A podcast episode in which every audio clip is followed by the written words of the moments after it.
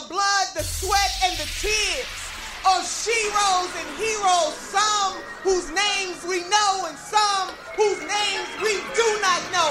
But I'm going to tell you something. We have been here before. Now, the only difference is we got some company, Rev. We got our gay lesbian sisters and brothers with us this time. We got our Hispanic, Asian, Native American sisters and brothers with us this time. I think Dr. Reverend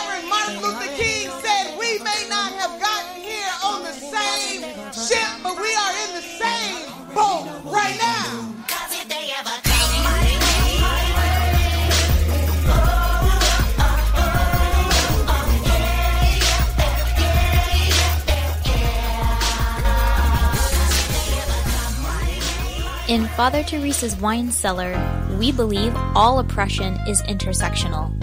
And this means our analysis of current events frequently includes discussion of difficult and explicit content. Any combination of the following topics could be included in our show murder, rape, war, climate change, racism, sexism, violence, sexual violence, homophobic violence, heterocentrism, discrimination and abuse against individuals of nonconformist sexuality, domestic violence, child abuse, child rape, child neglect, elderly abuse, verbal abuse, police brutality, microaggressions, ableism, cyberbullying, genital mutilation, ideological extremism, and people just being total fucking assholes. One of the world's thickest mountain glaciers is melting, and that's bad news for all of us. A new analysis found that the Taku Glacier near Juneau, Alaska has begun retreating due to rising temperatures. Taku is the largest of 20 major glaciers in the region and very deep. It stretches nearly 4,900 feet from surface to floor. Taku had been growing in size for nearly half a century, even when all the nearby glaciers shrank. But now it's melting due to climate change has finally become visible. NASA released new satellite photos taken in August 2014 and August of this year. The icy platforms where the glacier meets a river is retreating for the first time since scientists began studying it in 1946. In the study published in the journal Remote Sensing, scientists say Taku is retreating more quickly than they had expected. The melting of glaciers and sea ice leads to global sea level rise. A study earlier this year found we're losing up to 390 billion tons of ice and snow every year due to a warming climate. All right, and uh, now it is recording winecellarmedia.com. It's uh, Chelsey Sprengeler here again. And before it gets real, what what okay. Netflix Tiger King. I looked at a few seconds and I realized this could be a long binge. I had to turn it off. What what what is this? well, thanks for having me on the show, William, and uh, well, happy to be back. And I'm happy that we are starting this uh, this wild, wild world that we are in right now with Tiger King to lead it. Um, yeah, Tiger King. Where to start with that one? Um, I have honestly, I have not finished it myself, so I don't want to speak too much on. Uh, I don't know how it's going to end. I do know the guy's in jail now for attempted uh, murder hire. That's that's what I know. But um, you know, it just sounds like a true American story. It's um, you I... know, the way I put it is white patriarchy with uh, with gays included now, um, fighting white feminists. Basically, uh, who this lady actually runs a nonprofit to save the saves the animals, but uh, the late the main woman Carole Baskin in it, but they're, they're doing the same thing as the the private owners. So it's kind of a there's no heroes in that story for sure. So. No, it like it, for folks familiar with this podcast, like from what I saw, it looks like a long episode of white on white crime, and uh, I might dig oh, yeah. into it. Yeah, the guy just a, a dyed blonde mullet, high fem guy, country accent. There's so many elements. I swear I saw Juggalo. The first couple minutes I saw the the the Yeah. guy he was hosting the show like like bringing in guests to give him a tour of his uh, zoo and he said you might get Yeah. it, it- they might pee on you but i have t-shirts that say i got peed on by a tiger i was like that's a liability and he's profiting like i don't know what, what kind of infection could come from tiger urine landing on someone but buy a t-shirt Yeah. all right now um yeah, and he, uh, yeah, go ahead. oh yeah what what do you got there Oh, no, I was just to say it. they're semi illegal, but legal enough in the United States. So they, they hire people to, folks like this, to, uh, you know, pay them $100, $150 a week to be working on this, you know, these, uh, these private zoos all day. Um, and, but house them in, you know, deplorable conditions and um, it's uh, so it's it's wild, but they'll find folks who you know get out of jail or, or are homeless and um, kind of say, "Hey, we got this job for you. Just come do all this potentially illegal stuff, and you know live on this uh, you know live on this weird property with us." And uh, but they find a you know misfit family there. That's that's the trip. Is you you see all kinds of you know you kind of feel for them and then you don't because there's all kinds of exploitative stuff going on and it's it's a trip. Highly recommend people watch it and see all the uncover all that. Yeah. All right, so that's your uh, that's that's Chelsey Sprengeler telling you folks what to chill with during the coronavirus. Me, I went back in time myself. I um the, I know folks like their Orange is the New Black and uh, Wentworth, but uh, I went back in time and got the old British program Bad Girls, the DVD box set. And like toward the end, um, almost at season eight here, it's uh you, you also you find there's just no one to root for. Like you have Jim Fenner, who is the ultimate villain, has raped everybody and is just a horrible Yeah. prison guard. You've seen that program? I've not. No. Oh yeah, it's tough. And you can't like and then there's a cisgender gay man in there, but like as far as identity politics go, you can't root for that character because that character raped Jim Fenner, And it's like I'm not going Right. to root for a rapist for raping a rapist. That's also bad. Mm. yeah, it's just horrible of like. characters. Yeah.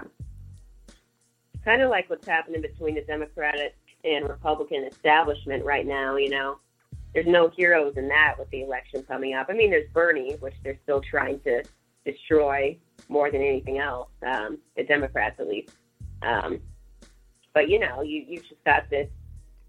It goes from worse to worser. Um, you know, between Biden and and Trump, and uh, I know that was something that we've been we've been chatting about and wanted to talk with, but Yeah, now that and and that was quite the segue. Joe Biden. Now, um, now I, I I listen to podcasts every day. Listen to a couple shows every day, and uh, about four years ago, I subscribed to this program called uh, the Katie Halper Show.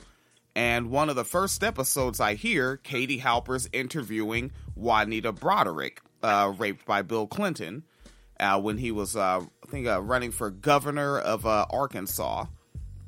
And um, Mhm.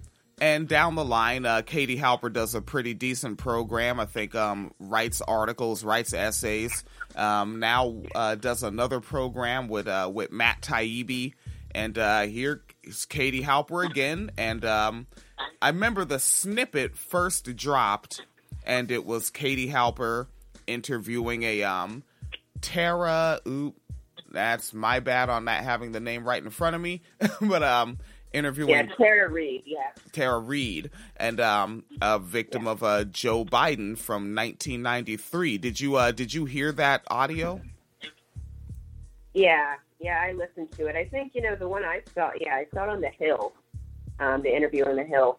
Um, for that, yeah, it was pretty, uh, pretty shocking. Um, but I don't know if we want to discuss this on your program how graphic um, you guys want to. Oh yeah, it's it's all, it's all right. But, yeah, but um, you know, just basically, you know, for those who are unfamiliar with it, uh, yeah, she was a staffer in what this was 1993 when yeah. Biden was a was a senator. Um, so, uh, and I think she, I'm paraphrasing this. I'm pretty sure she said this, unless I'm imagining it, but um, she said, you know, that she hoped to one day maybe, uh, you know, be a be the president someday or be be an elected official instead of and you know instead of that she ended up just being molested by one. Um, and that kind of struck her career down. But she um so she was sexually assaulted on the job um, with Biden. She and she had reported sexual harassment from him um, officially back in 93 so there is a trail of um, that kind of official evidence and some witnesses that she spoke to about it. Um, but she never filed anything about the sexual assault because she was already being retaliated against by her job, and you know he's a he was a senator, and um, she you know was on record saying who did she go to after the attack where he uh, you know in a semi-private area pinned her against the wall and um, well penetrated her with his hand, so that was the assault basically, and um, and so Tara Reade, she, from what I read, she came out a few months back, um, officially trying to come forward. And she, from what I know, she she started to come forward um, herself, non-anonymously, about this because to support, um, you know, now I'm blanking on the name. This is terrible. Um, the women, some of the women who have come out against Biden's uh, sexual harassment. Um, see if I can track her name down here. But so to support them, she because there's been a lot of people discounting it and and uh, you know saying, oh, it was a sexual harassment that he kissed you on the head and did all this stuff in a professional atmosphere.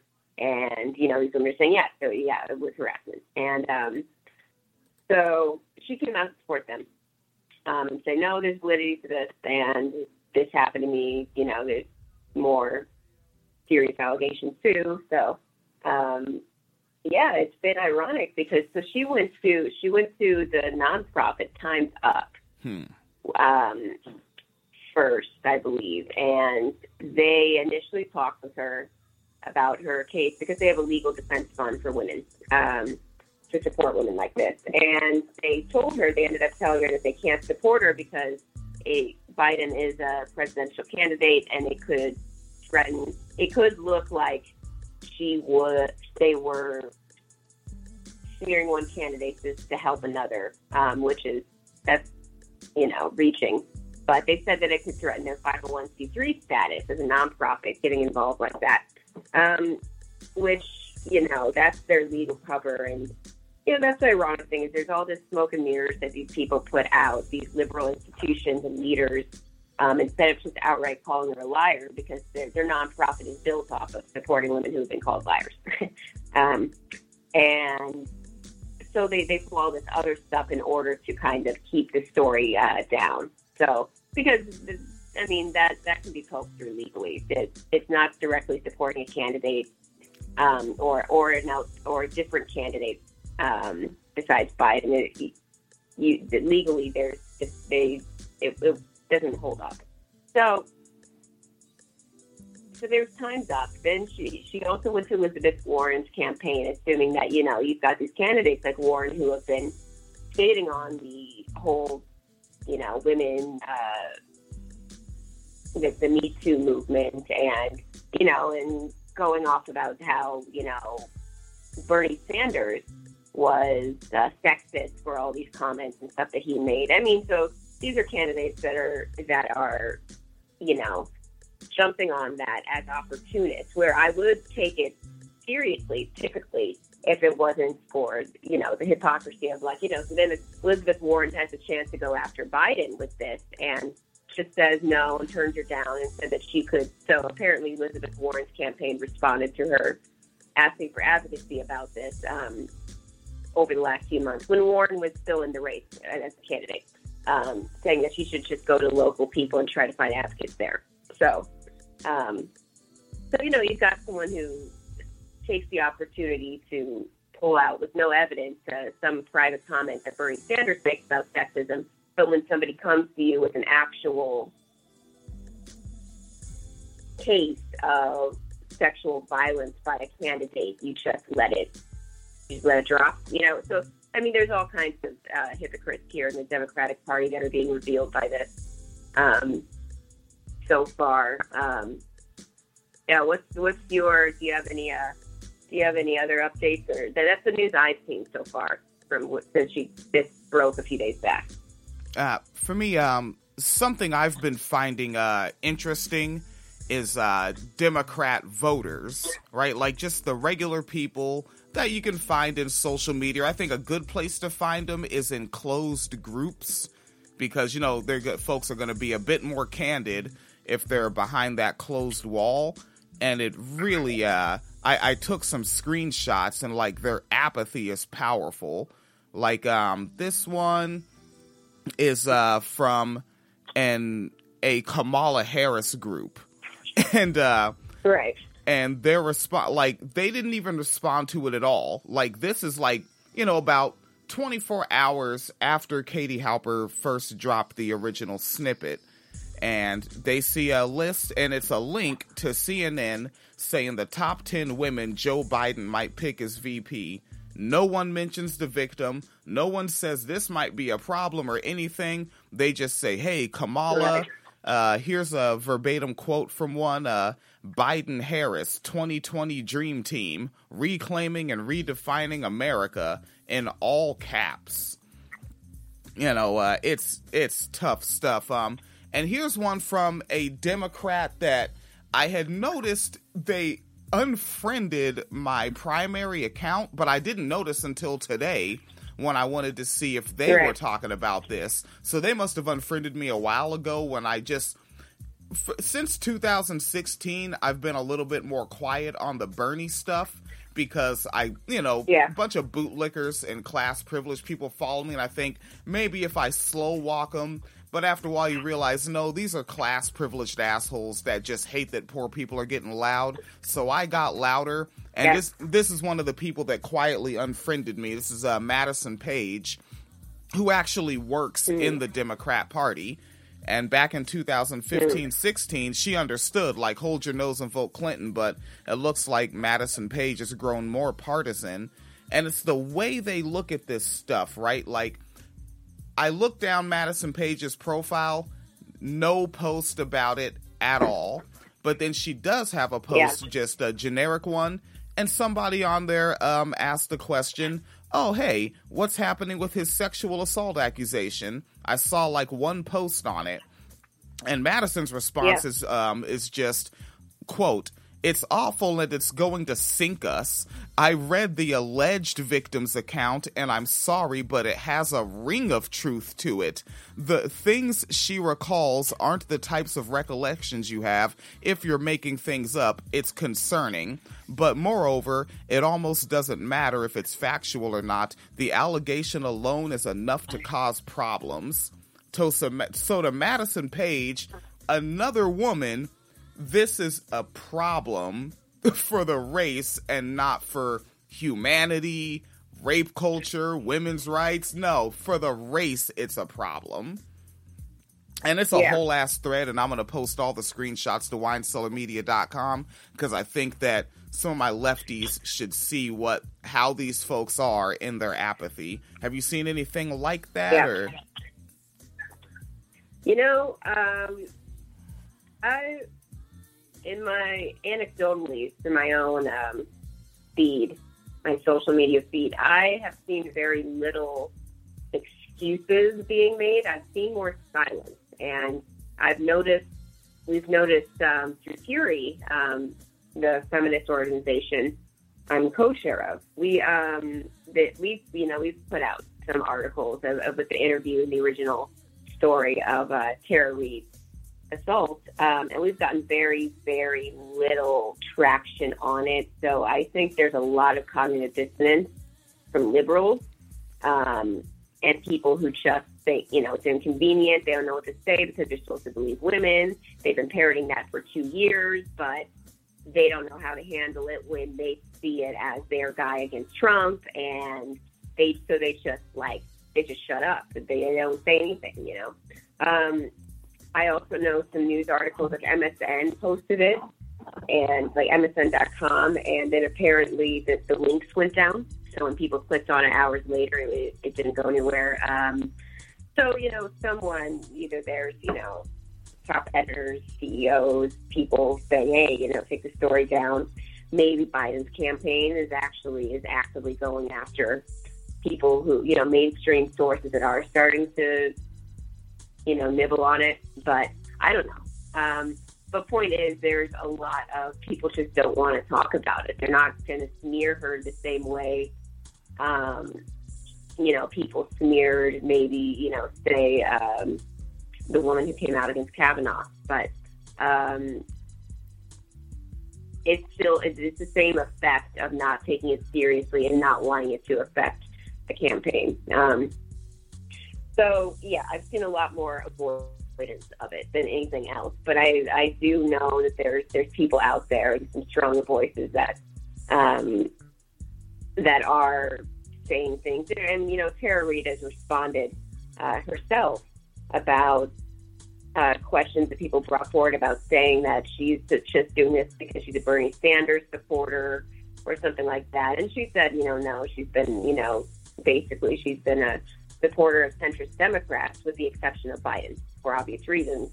And uh, she's also been, you know, called a Russian asset that she's being used by the Russians um, because she's spoken out against kind of the Russophobia that, that occurred after the 2016 election from a blog post she made. I mean, so there's people really stretching, and that's those are Democrats, obviously, who are who are doing all that. So um, I don't hear a lot of she's a liar. I'm sure it's out there, but it's, more just you know she's a Russian. Oh, you know, she's uh, it's just trying to prop up Bernie, uh, which is still to me just as deplorable. So.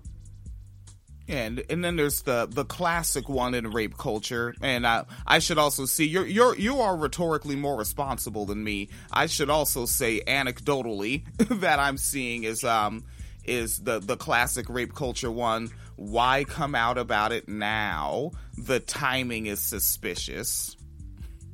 Right. And it's like, and she responded to that she, you know, she said it's because other women weren't being taken seriously who have accused Biden. So she said it was time, you know, she had to speak out, even though it'll hurt. She's a, I think she does. What, what is it? Um, I mean, she's a, she's a contractor, but she does, she does. Um, I forget exactly what about, but I mean, I'm sure, or for, you know, political things, um, since she's that was her past career. But I mean, she lost her career for it these are common things that everyone's been discussing. Why, you know, why did the allegations against Kavanaugh, you know, wait so long? Because people get destroyed by this. They get threatened by this. These are powerful people. Yeah, and it's one of the and like yeah. something like su- those super sad moments, like um, like when someone learns something horrible because it's happening to them like you have this new language, relatively new language, like doxing. And on the long form interview that Katie Halper released after the snippet, she said that, like, by these, you know, these believe women liberals, she's actually been doxxed and threatened to have her house visited. Yeah. Yeah. Right? It it, it, it, be, it becomes hard to comment on these goddamn shit and um, Business Insider yeah. over here, they uh, businessinsider.com, they do have a list of uh, eight times that they know of, that we know of, that Biden has uh, been accused. And um, we have a, all right, here we go. All right, we start to get into some white people names that I can't pronounce. Uh, Sophie Karasek. Um, photographed holding hands and touching foreheads with Biden at the 2016 Academy Awards. While many saw the moment as powerful, Karasek said she felt Biden had violated her personal space. And um, down. Uh, just the him. Uh, Amy Stokes, Amy Stokes Lappos. Biden put his hands behind my head and pulled me close, and I thought he's going to kiss me during a 2009 event. Uh, Caitlin Caruso told the New York Times that after she shared the story of sexual assault at the University of Nevada event in 2016, Biden hugged her just a little bit too long and put his hand on her thigh. And uh, DJ Hill uh, told the Times that at two, that a 2012 fundraising event in Minneapolis, Biden rested his hand on her shoulder and began moving it uh, down her back. And she said the encounter made her very uncomfortable. And of course, we have Alexandra Tara Reade. That is the uh, current topic. Uh, Vail Kohnert Yount. I might be mispronouncing some of this. Are you familiar with this name? I'm not, no. Okay, it's uh, V A I L. I've never seen that before. K O H N E R T. I think that's Kohnert. And Y O U N T. Yount. Remember, for years I've been saying your name was Sprangler, so I'd be fucking up some names. the um uh, this individual said uh, is a former White House intern, and they told the Post that she met Biden in 2013. He put his hand on my back, on the back of my head, and pressed his forehead to my forehead. And like, see how he's oh, and, and he said, and he called her a pretty girl. And you know what? Also, there is the the speech in rape culture, right? As well. And I remember um back when I first started doing the podcast and um, more men were tuning into the program. Now, like almost no men listen when I look at my stats, and um, Yeah. I used to like say like you realize like so, think about some of that shit that you guys yell when you're street harassing on the block or yelling out your car, and then link to this article of uh of an article of women that were rape victims and they were holding up signs. You may remember this from like 2014 signs of what the rapist said. And you can see in those signs that's some of the same shit y'all niggas be yelling out these fucking cars. And it's like you could be yelling at a rape victim what their rapist said, like something triggering in the moment while they're trying to go about their day. And you look at this shit that um, Yeah. that Joe Biden says, right? You're a pretty girl. Like these phrase because rape culture, shit like that that one might perceive as innocent wording is some creepy, horrific shit. And did you um uh the Yeah. Tara Reade interview? Did you hear the whole thing and what he said to her? Yeah, yeah. Um, I mean, so that's I think that's some of the harassment stuff that he that she did file for was comments that he had been making to her Yeah. previous before her attack as well. You know, things like you've got nice legs, so I'm going to have you come serve the drinks more, and you know, things like that. Um, but yeah, maybe you know, it, it's been a few days. I listened to it once, but um, maybe you remember the the exact comments. Oh yeah. But um, he does have a history of saying, you know, things. But so something that's very a pattern with Biden is how he'll, um, when something doesn't go his way, um, he he's attacked. Uh, you know, at his uh, his like town halls and and you know rallies that he's hosted on his campaign. When somebody asks him a question and argues with him about something he doesn't like, you know, he's gotten very aggressive and he'll say things like, you know, you're nothing to me, you're, you know, you're, you know, you're, basically that's what he said to Tara Reade after the attack. And she was pulling away from him as he attacked her and trying to not, because he was trying to kiss her while he, you know, was molesting her. And, um, and she turned away and kind of froze and trying to, you know, just kind of not, you know, let him get even closer. And he's looking at her and he says, you know what, I thought you liked me. What, you don't like me? Okay, you're nothing to me. You're dead to me. Like these comments that he, you know, 20, 30 years later, he's still saying that kind of stuff aggressively when things don't work out for him. So, I mean, it's, it's a pattern of disregard for human life, you know, and they pattern that in misogyny all the time. So, um, Yeah.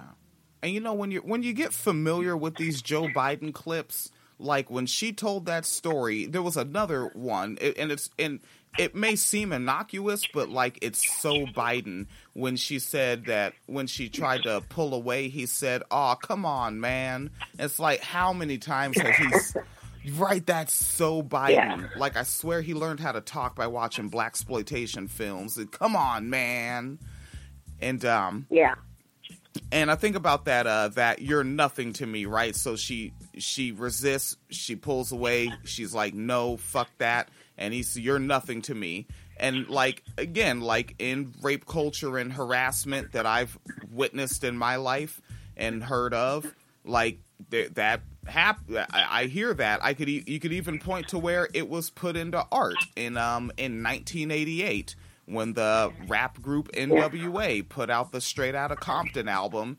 And uh and they have the uh the lyrics where they're talking about uh uh, a bunch of dudes in a car trying to hit on a woman, and uh, and she's like, no, and they say, and verbatim quote, we all said fuck you, bitch, and kept going.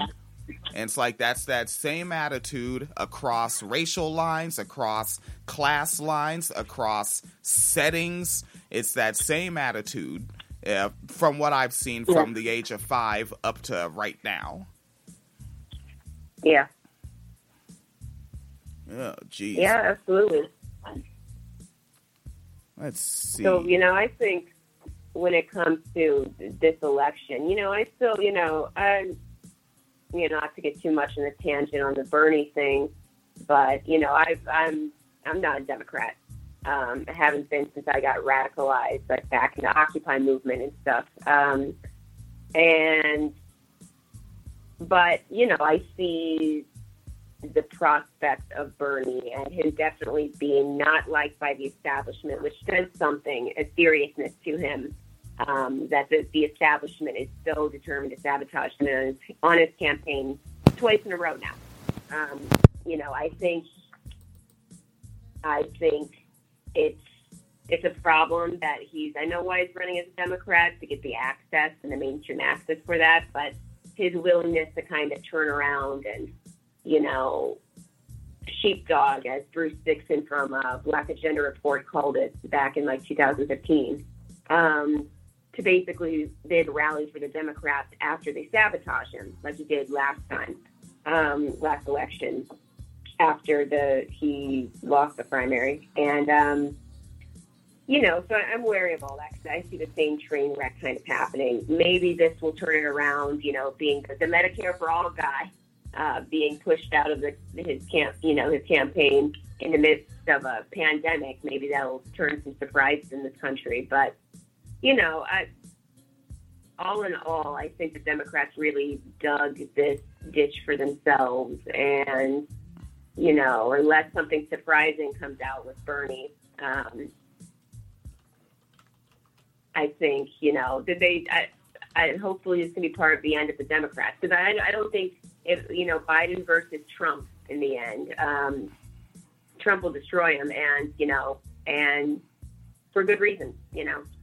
Um, I think it'll be you know between Biden's cognitive decline and the these uh, the abuse allegations, he'll be even more unpopular than than um, than Clinton was, and there's even less. I feel even less.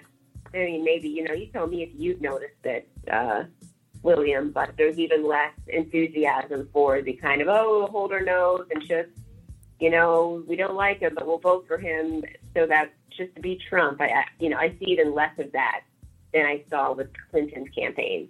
So I mean, there's just so much apathy. There's so much, and there'll be even less people willing to put up with Biden now.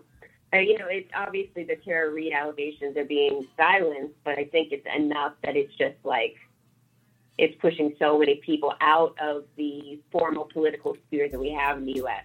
Um, it, it'll just be a train wreck. So, you know, more years of Trump, and if Democrats don't, the party doesn't implode by then, and you know they don't learn their lesson, you know, then they get the government they deserve. You know, I hate to put it that way, but yeah, on some I think um like a little maybe somewhat intellectually lazy hot take that I I had maybe a few weeks ago was like a uh, like MSNBC is doing to Generation X what Fox News did to boomers. and yeah, you just have this huge wave of Gen Xers that have basically become radical centrists. And the center is so far to the right that they are like the new neocons. Like they're basically Yeah. early 90s Republicans now. Like I, I look at them and I'm just like, well, Jesus Christ, uh, uh what is it? Uh, Nancy Pelosi is just Newt Gingrich out of San Francisco. Yeah. Yeah, and um, and I think that it, it. I don't think it's going to get better. I think it is going to get worse because they're they're so deep in these echo chambers. And um, I was listening to David Feldman, uh, who's been in the game a long time. Uh, wrote for the Jon Stewart program. Um, you know that fool does like a seven hour podcast every week. It's ridiculous. And um, Yeah. and oh shoot, brain farting on my thought there. oh darn it to heck, I lost my thought. At, that that's why I'm happy we're not live now. I can edit that the hell out. But, uh, oh yeah, well yeah, he was saying that uh, that MSNBC he stopped watching it a few months ago, and like he's been more emotionally healthy because MSNBC just is designed to make the viewer angry, and all day, segment to segment, show to show, it's just there to make you mad.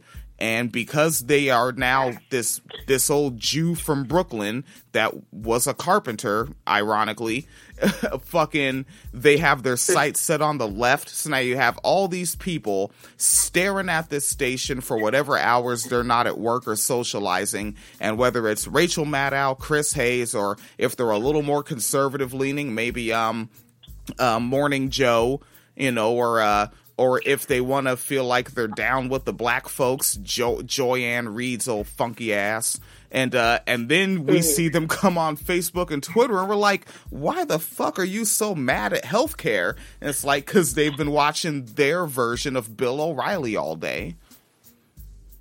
Yeah, yeah. I tell you what, when I um visited my family over over Christmas time, I was, you know, I I had about a week's worth of, you know, kind of a, with the, the the centrist Democrat side of my family who watch MSNBC every day and they keep it on, um, and it was very, you know, it was very disturbing to me because I, I don't keep up. I, I rarely watch mainstream media. Um, but to have it in my face every day like that and watching it and watching, you know, some of my family members watching this, it was very disturbing to just see how emotionally triggering it was all intentionally made to be. And, you know, so this was when the the impeachment um, was being attempted. oh, man, it seems like years ago now. It seems like, you know, Christmas time and that whole season, the, the new year was years ago. but, Yeah. uh, just a couple months ago. Um, they, uh, so the impeachment stuff is going on, and you would think that that was the only thing going on in the entire world for that week that I was watching all of that. It was 24 7 coverage of Trump, he said, she said kind of reporting. Um, and praising Nancy Pelosi and all this symbolic stuff they were all doing, and it, it was so it was like this. This is literally the only thing they covered all day, every day, and everyone. It's just you know, with even you know, Trump is terrible, but you you'd think that you would see reporters saying something besides you know. Well, now we're in the scariest time of America's life because of this president, and it's like, well, it, where do you get that as a reporter to say emotionally triggering things like that as reporting? Why don't you re- report on the policies and what people are saying, um, responding to if, if you, want to go that route? But, well, I mean, to just have these opinion based, entirely opinion based journalism and see nothing ironic in that it is really disturbing, and that being the mainstream media kind of just fallback for everything is, um, you know, we've, we've never been in a place of endangerment this much before. It's like, have you met America? I mean, it, it, you're not wrong, but you can't. It's the, smoke and mirrors about it is just really disturbing. It, it was just a week of that, and people eating it up like popcorn, and just seeing that this is the only thing happening in the world is, um, it, you know, it's, really a pretty eye opening. it's pretty disturbing. But yeah, and you know, it like, and it, it reaches beyond that that mainstream thing, and like I I remember trying to starting warning folks because you know again something that this this you know this loudmouth Brooklyn Jew inadvertently did when he started running in 2015 was a bunch of folks that I thought were lefties or at least more left leaning.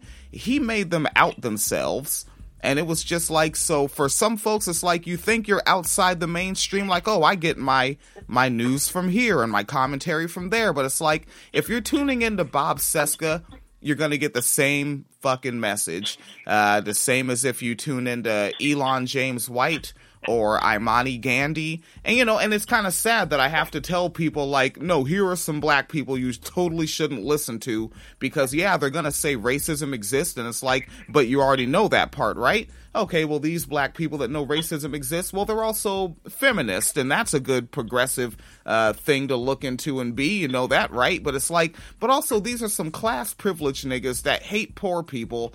And when the Bernie Sanders campaign comes out, those were the first people I heard screaming Bernie bros.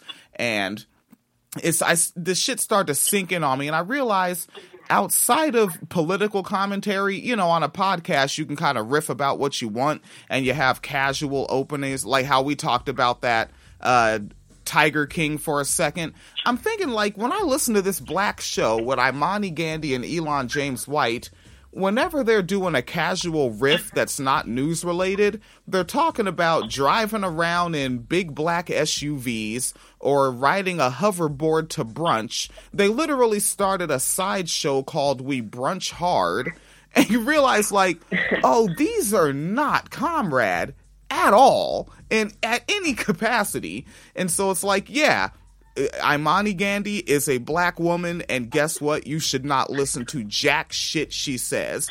And I'll put some context because, like, a person's background can matter. Like, someone would be like, that's an ad hominem attack. But it's like, eh, it's more information to make you make a better decision on where you get your commentary. Because Imani Gandy is a black woman who was raised by a white woman and raised by a yeah. white woman and a black man that married a white woman and as far as how my trajectory of growing up and ideologically, I can't front. When I see a black man with a white woman, I'm like, "What's your deal, chief?" Because like, un- unless proven uh, before proven otherwise, that black man is a bootlicker until proven innocent. Fucking, and uh, and then also, yeah, I get you. Yeah, and that white woman and that black man that married a white woman on purpose, they had the kind of class privilege that they paid for Imani Gandy to go to school and she didn't have to take out student loans. So when she hears this loudmouth Brooklyn Jew fucking talking about shit like that, she's like, shut up, those aren't real problems. The only problems are racism and some slights because that's the only area where she might be marginalized, but her class privilege pulls her out of marginalization. You know, and like I look, yeah, yeah and and that's the thing now. You know, we get this this whole, you know, the whole resistance kind of liberals that have come out of the woodwork are supposed to be, you know, fighting for all these uh, these causes that they were they were all absent on during the Obama administration. You know, um, and we're supposed to just kind of take this up as like, okay, well, they're fighting the, the, the right fight now against Trump, and it's like, but all it is is it's very empty because Trump just exposes all these things that they've been complicit in, right? So now it's all about Trump. Now it's all, well, we have to fight against the, the greatest threat of fascism in our lives now, and now we have to do this, and now it's racist, and it's like as if he's the just getting rid of Trump will get rid of all of that, right? But so you know, you but you get all these compradors in the media and the news, and know, the whole thing is they're they're not threatened by these systemic issues. They're threatened by the fact that Trump came in hardballing and is like, I'm going to cut all the media out because they because I'm not he's not the establishment candidate. He was he just came out with like it's just all about me. It came out of right field and kind of like, oh, I got a billion dollars, so you know. I'm just going to traipse on in here and bypass all the other politicians who are lined up to keep the system going really normally. And he you know, he didn't set up the media for it. So you get that. So there, it's like the way I see it is like for the media people, it's personal. But then they get all these compradors to come in to speak about these issues, like you were discussing about, you know, more, you know, the black bourgeois coming in to to to, to now be the champions of these issues. And it's like, where you all been? So what, what you know, how, so you're the resistance for what? So it's not Trump and it's back to the old normal. Like, you know, that it's not going to work. It's not going to fly. And people are apathetic about it because they know that you're, you're not serious, you know. They might not, into I don't know if everybody in this country intellectually grasps when people are a comprador, but they know that when someone isn't fighting for them and it's, it's a fluff, you know. And that's why there's so little participation in this. But the media acts as if there's this great there's this incredible movement going on against Trump. There's not. You know, there's not. Biden and the whole Biden shit, you know, exemplifies that. You know, now, all right, now, right here, now, this is the fun side of being an uneducated, ignorant person. I get to learn a new word. Are you saying pompadour? Pompadour, yeah. People who are set up to to uh, to turn on their own people and that's that's you know, so you know, like these these leaders, like we were discussing, you know, people who get put up to speak for a certain group and they get selected, right? They get selected by the ruling class, white supremacy, etc., to be the spokespeople on this. But their job is to turn on their own people, you know. I mean, uh, we could we could talk, we could pull out names all over the place, but you get the drift. Oh yeah, and and, and if you have any tangent on that, because uh, and I uh, oh, okay, this word starts with the letter P. Uh, C. C. Oh, oh my goodness! I looked up pompadour and I just saw like the Vanilla Ice haircut, and I was like, "What the fuck is this?" no, pompadour. C O M P R A D O R. I believe. Okay, there now. I was one spelling bee I was in one spelling bee in fifth grade, so I, I hope that uh, paid off now. yep, you win. All right, there it is. A noun, a person within a country who acts as an agent for foreign organizations engaged in investment, trade, or economic or political exploitation. Now, now here I go tangenting as it tends to go. Um, now, like I just mentioned, like being an ignorant person, and um, but not 100% like I do I say that, but it's like I became a news nerd at the age of 11 and um, so mm-hmm. I had just constantly, you know, in the newspaper's 35 cents, so even a little broke ass child like I was can get some change together and get a newspaper every single day for literally mm-hmm. from the mm-hmm. age of 11 up until I left Washington State, I read that paper every day. So I remember during the Clinton administration literally reading like about the telecommunications act that he signed and like what the fuck this mm-hmm. doesn't look good or the um and, you know rarely any americans rarely any americans do that so you know your uh, your self your self depreciation is uh is endearing what were you saying? Go on. yeah, and you look, you see like the the Welfare Reform Act, or like one of them, because there's such good journalism in those goddamn print newspapers. One pretty long article. It went from you know how it starts on the front page and then like continue on page yeah. six and um, you continue on yeah. page six, and it's like, so what this person was doing was damn near what like podcasters do today, and they were critiquing mainstream media with their article.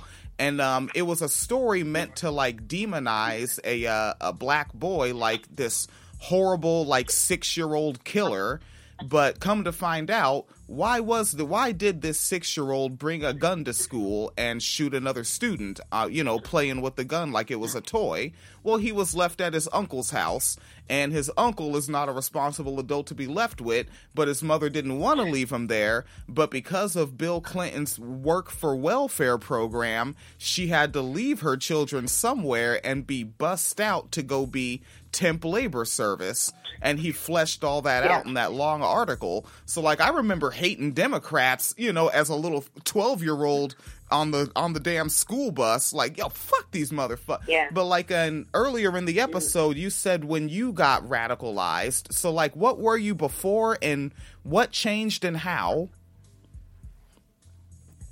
Um, you know, I mean, I grew up in a pretty liberal Democrat family. So, um, you know, my father's a jazz musician and photographer. Um, my mom works in, uh, is self-employed with uh, kind of real estate-based research, basically, um, and works for title companies and such.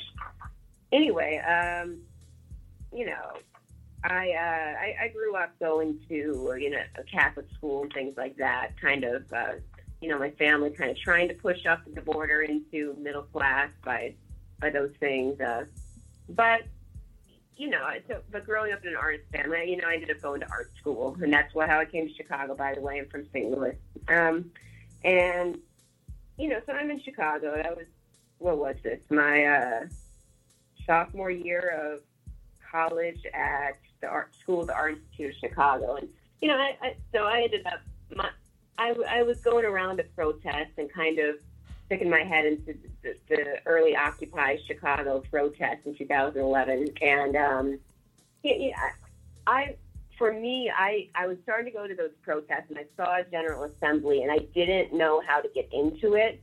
You know, I, I actually wrote an article about recently about Occupy, which I can pass on to you. But um, uh, kind of the issues inside. They they have this very public forum.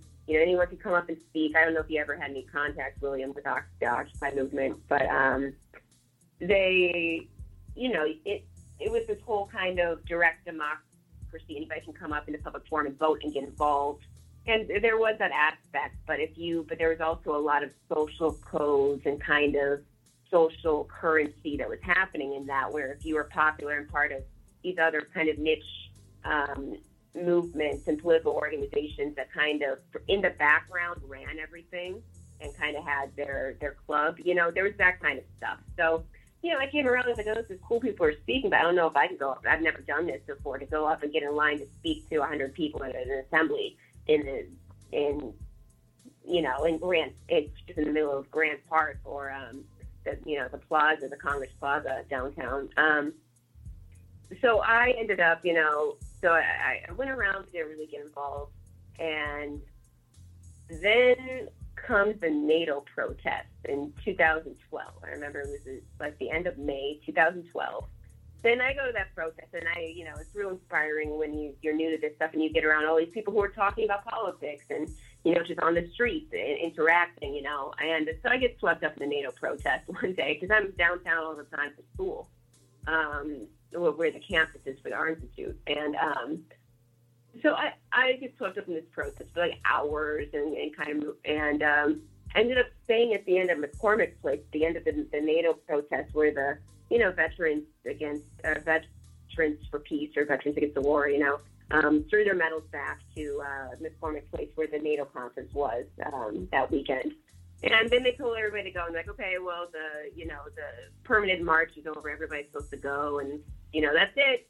Close up shop, you know. And then so thousands of people left. You know, at that point, all the nonprofit organizations that were involved in it, they all you know hightailed about um, the professionals and stuff. And then a, but a whole bunch of hundreds and hundreds of people stayed and were like, no, we're not leaving. You know, we're not done. That's part of a protest. We don't leave when you tell us to leave. You know. Um, so anyway, so I ended up getting swept up, and then I got arrested. So I get grabbed by the hair and got arrested that night. Um, and spent the night in jail. Met a bunch of other people who got arrested. Um, there was like 40, 50 people who arrested that night. Um, anyway, so um, when I got out of when I about two in the morning, when they they they pushed me out of uh, jail and stuff, it was for little misdemeanor charges that got dropped. Um, resisting arrest or something, uh, they I met all these people outside who were actually doing jail support and uh, meeting the people who got released who were arrested that night from uh, Occupy and stuff. And so I met a lot of people that way, and very quickly got swept in. It was a very intense experience. So you know, um, ended up meeting all these people and organizers and saying, you know, okay, this is this is a very real, visceral experience of how fucked up politics is and now it gives me something to challenge my worldview. Um, so that's how I started getting into socialism, meeting organizations and organizers, and figuring out how pe- people are active in politics in a way that I didn't understand before. And I don't think any American understands, and if they're not, when everything is your, you know, your only avenue to get involved is, you know, voting for an asshole every, you know, four years, and that's what you call politics. That's not a way of engaging you and how you. People don't feel like they can really, you know, the, the privileged get the sense that everything works for them, and for most other white people, you know, they, they get the sense that oh, the system works for them, and they vote that way. But a lot of people outside of that, and more and more increasingly, I think in America, they, they don't know that there's a way that they can actually engage and change the world and that they, they can stand up and talk about it. And there's groups and people who care, you know. Um, so Occupy, I, I think, opened that up for a lot of people and radicalized a lot of people like me through that process. Um, so yeah, you know, from there, you know, Occupy was real fucked up in a lot of ways. I'm not going to go on the tangent of that for now, but um, but it it stuff like that. It, it builds a bridge for people to start getting involved in meeting local organizations and stuff. You know, so that's that, that that's what pushed me over the edge into a you know point of no return revolution or you know hmm. Or nothing else. Yeah. And you you had said um if I if I had any uh, contact I did not, and um I actually haven't done anything that could even be argued as activism uh, since like my late teens. I get like my my wife, uh, Fiends Kalita, she always says, "Well, you're an activist in this way or that way," like with like how I function in the workplace, like um. Like when I see black women in the workplace, I try to go and give extra help. Um, you know, I've given away like my tools and whatnot. Um, when I was in Florida working in the restaurant, when black women got hired, I'd uh, push them through, you know, management fast track and get them transferred to a better location. Because when they got hired to the location I was at, that was just like fucking dude bro central. And it's just better to get them moved up out of there. My wife calls that activism, but I've never, I haven't had boots on the ground, like actually doing something on purpose for a specific uh, outcome since I was about 17. And um, when Occupy c- cracked off, um, I, I don't even know if they did anything like that in Florida. It's such a right leaning libertarian wasteland. And um, I had just Yeah. started, like, I just found podcast at that time. So while it's happening, I'm listening to these independent journalists interviewing folks from there and, like, uh, you know, like Lee Camp and heads like that.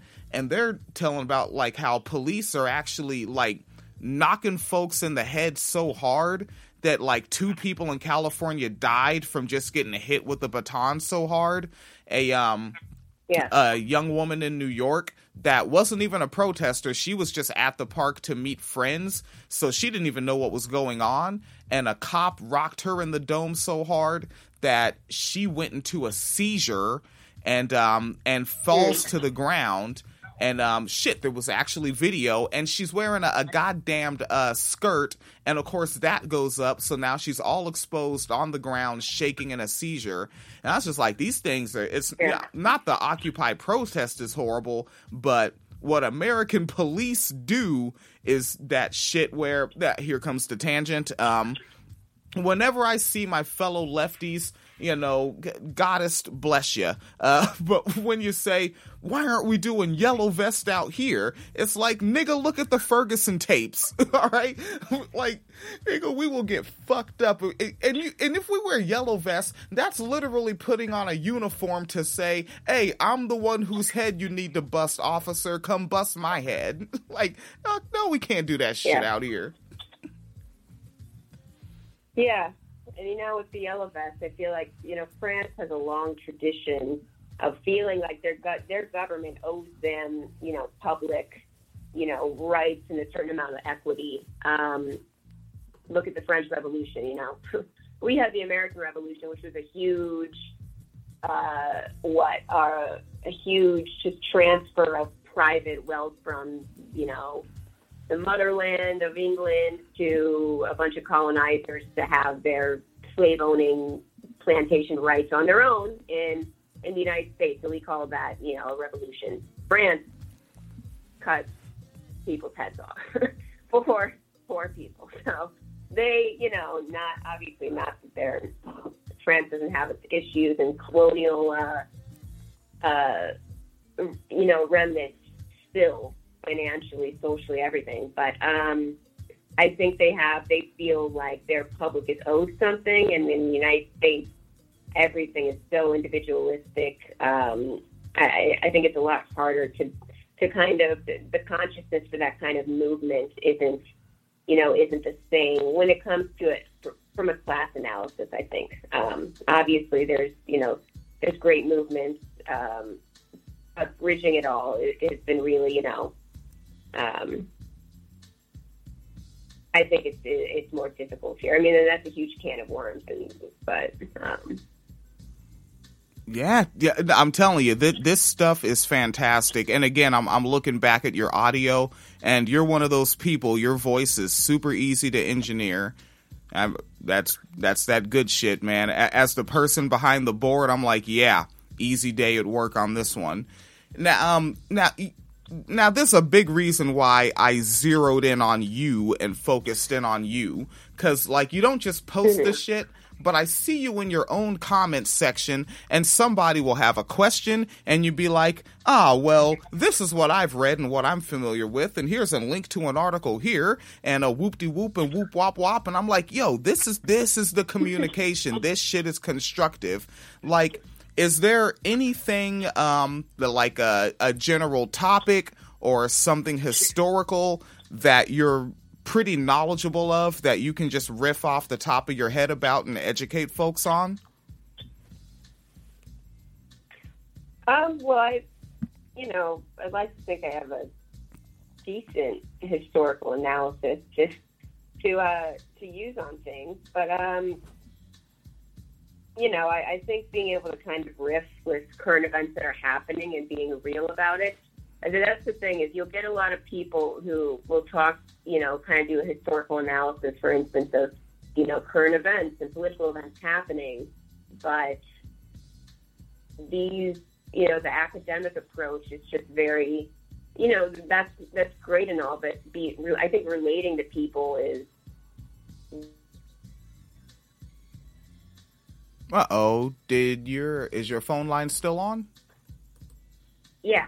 Okay. You. Can you hear me? Okay, it, it dropped right in the last like 15 seconds. Is it back to normal? Yes. Yeah, so we missed a okay. little bit of what you said there. Okay. Yeah, I mean, what I was kind of, I've been rambling a bit, but what I guess what I'm trying to say is what I, what I try to do in my social media feed because I am in an organization where we do on the ground work, like our self defense training and things like that. Is you you see the reality in front of you of people, not from looking from the outside in on them, like academics would in a study strictly.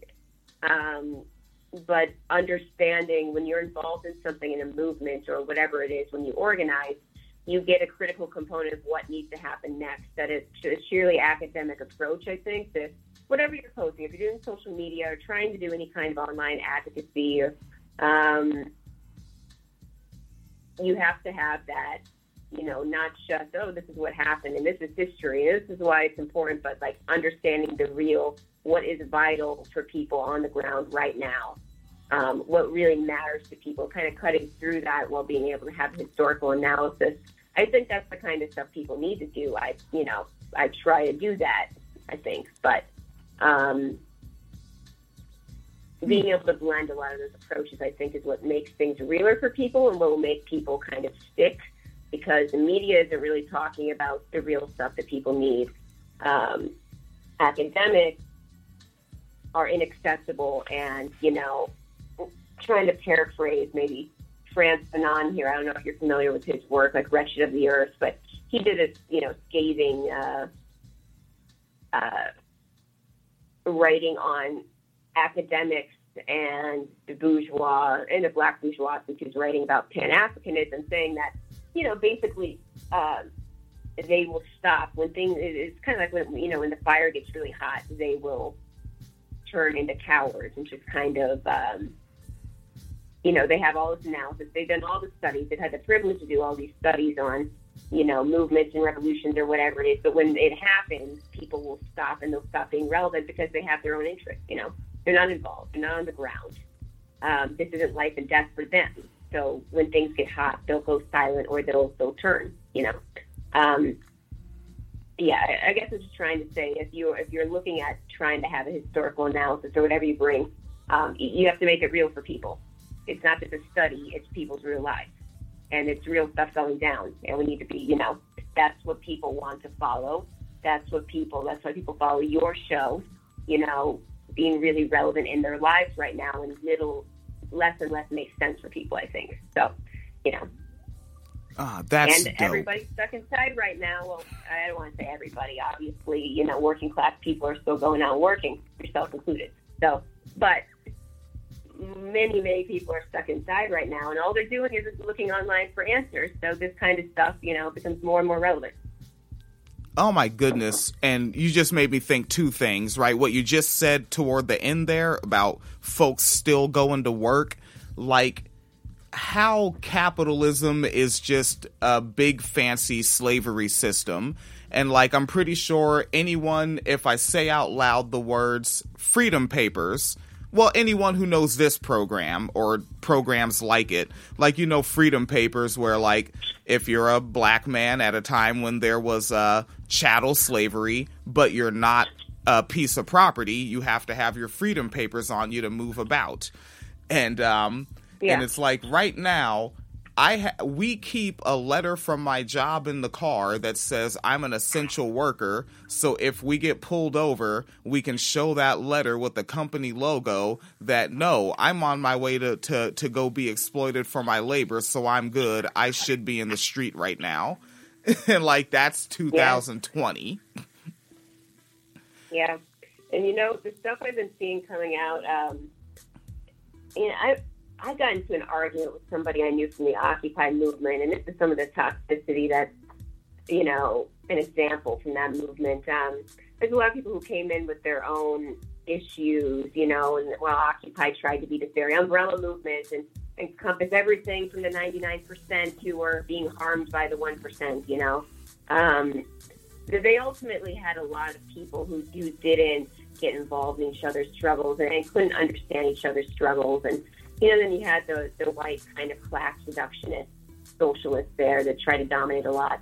Um, but, you know, I was arguing with someone the other day who said, uh, you know, well, because so the, the trash um, collectors in, I think it was Philadelphia, are going on strike. Yeah. So and they want hazard pay. They want you know sanitation for you know in, in their work to protect them from um, you know the virus. And um, and somebody commented, you know, that's important and all, but you know, mind you, this is a socialist. Um, but I have to work. But you know, it's hard for me to feel sorry for them when they don't come in as close contact as me. I have to do you know and so this person was a, like a like an instacart deliverer or something and they're going on strike too so you know um but this was before the that instacart announcement of their strike um the, these food delivery folks. Um you know but it's i have to go and i can't unionize and i can't take any days off. I don't have any health insurance. These folks do. And it's hard for me in a pandemic if they shut down things are going to be worse for all of us because the trash doesn't get picked up. That's worse sanitation. And I was I basically, you know, wound it back around and said, well, so you support forced labor, right? If you say that right now you have to suspend their rights to fight for a better job conditions, you know, not only just because you're comparing it to yourself, which is a problem, but because they they can't in a pandemic, they have to take care of everybody else, so they have to suffer worse labor conditions on the front lines because you see where I'm going with this? Yeah. There's so much like forced, it's like, so you realize that you're advocating for forced labor and p- suspension of those rights, you know. You know, I'm not somebody who's, who looks at the whole, you know, TV um, pandemic as, oh, it's martial law and that's the only plan. Like, no, I, I, I understand to an extent. If we had a government that cared about us, they'd be doing a better job at quarantine, and we, we wouldn't be financially strapped during it.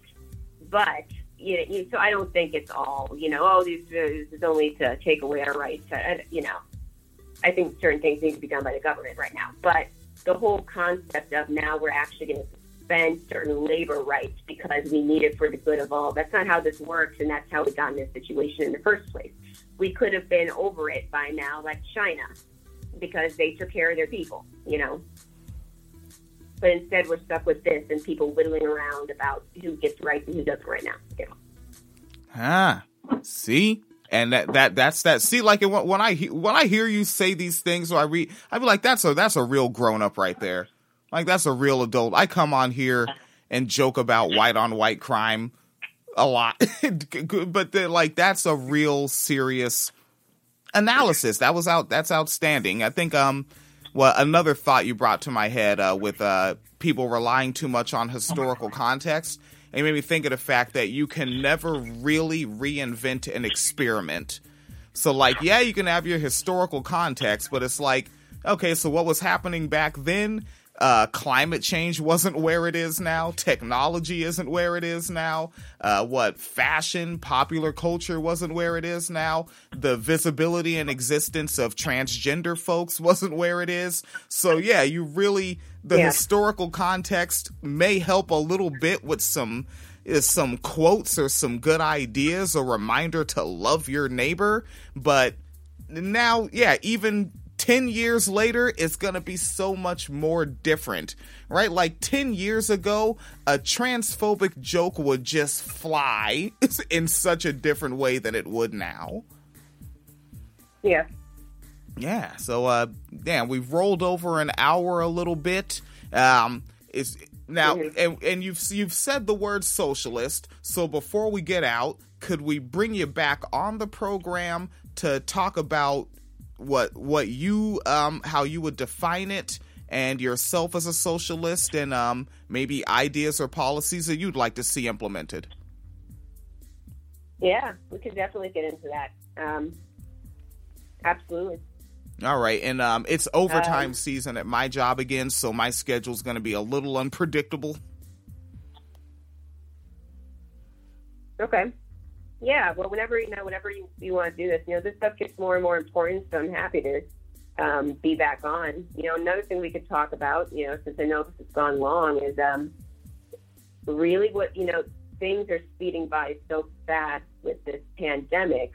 Um, you know, we didn't even get a chance to get into what's happening economically, what's what's crashing, what are things going to be like when this pandemic, whenever, however it, it um, ends what happens after. I mean, there's so much going on, so much that activists need to be kind of recalibrating for that. The amount of people who are planning to go on strike right now, just because not because they ideologically feel it's their right, but just because they, they have to. It's it's changing things fast. So there's a lot to talk about um, with you, I'm sure. So.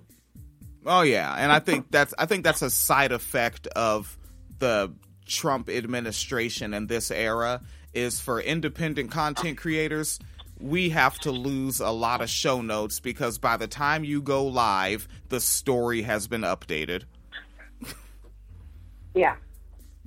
All right, folks. Chelsey yeah. Sprengeler, the proper pronunciation, and uh, if I remember right, is the name Irish?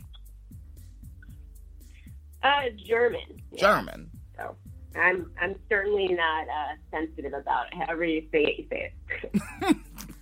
I do. I, I, I try to get it right. I want to I want to be as good as um yeah. a, as Amy Goodman with Democracy Now with pronouncing names like Greta Thunberg. All right, so I'm gonna get the heck out of here. Well, you know, and these, uh, these, I understand these these exotic uh, European names can be hard to hard to understand. So I I, I have patience. oh yeah, yeah. Now my uh, Phoenix Calida in her government name it's a Polish name, and yeah, there's consonant letters yeah. all over the place. I don't know why. Yeah. Like, do I properly yeah. pronounce this by just chewing something crunchy? Is that how it sounds? No works. No works. Yeah. uh, the institution. But yeah, yeah. Uh, All right, and you be safe, and uh, me, I will definitely be safe because tomorrow I'm gonna grab my wrenches and jump on a skyjack and do, go do preventative maintenance on stuff, whatever it is they assign me to. All right. Yeah, you're you staying working as an essential worker now. You you know you're you're a hero. Too bad they don't pay you a hero pay. Oh yeah, well the the people need their Sour Patch Kids. It's very important that I get this stuff packaged. Yeah. All right, William. Take care, and uh, hope you and your family uh, stay safe. Yeah. Judy was boring. Hello. Then Judy discovered ChumbaCasino.com. It's my little escape. Now Judy's the life of the party. Oh baby, Mama's bringing home the bacon. Whoa, take it easy, Judy. The Chumba life is for everybody. So go to ChumbaCasino.com and play over 100 casino style games. Join today and play for free for your chance to redeem some serious prizes. Chumba. ChumbaCasino.com. No purchase necessary. Void where prohibited by law. 18 plus terms and conditions apply. See website for details.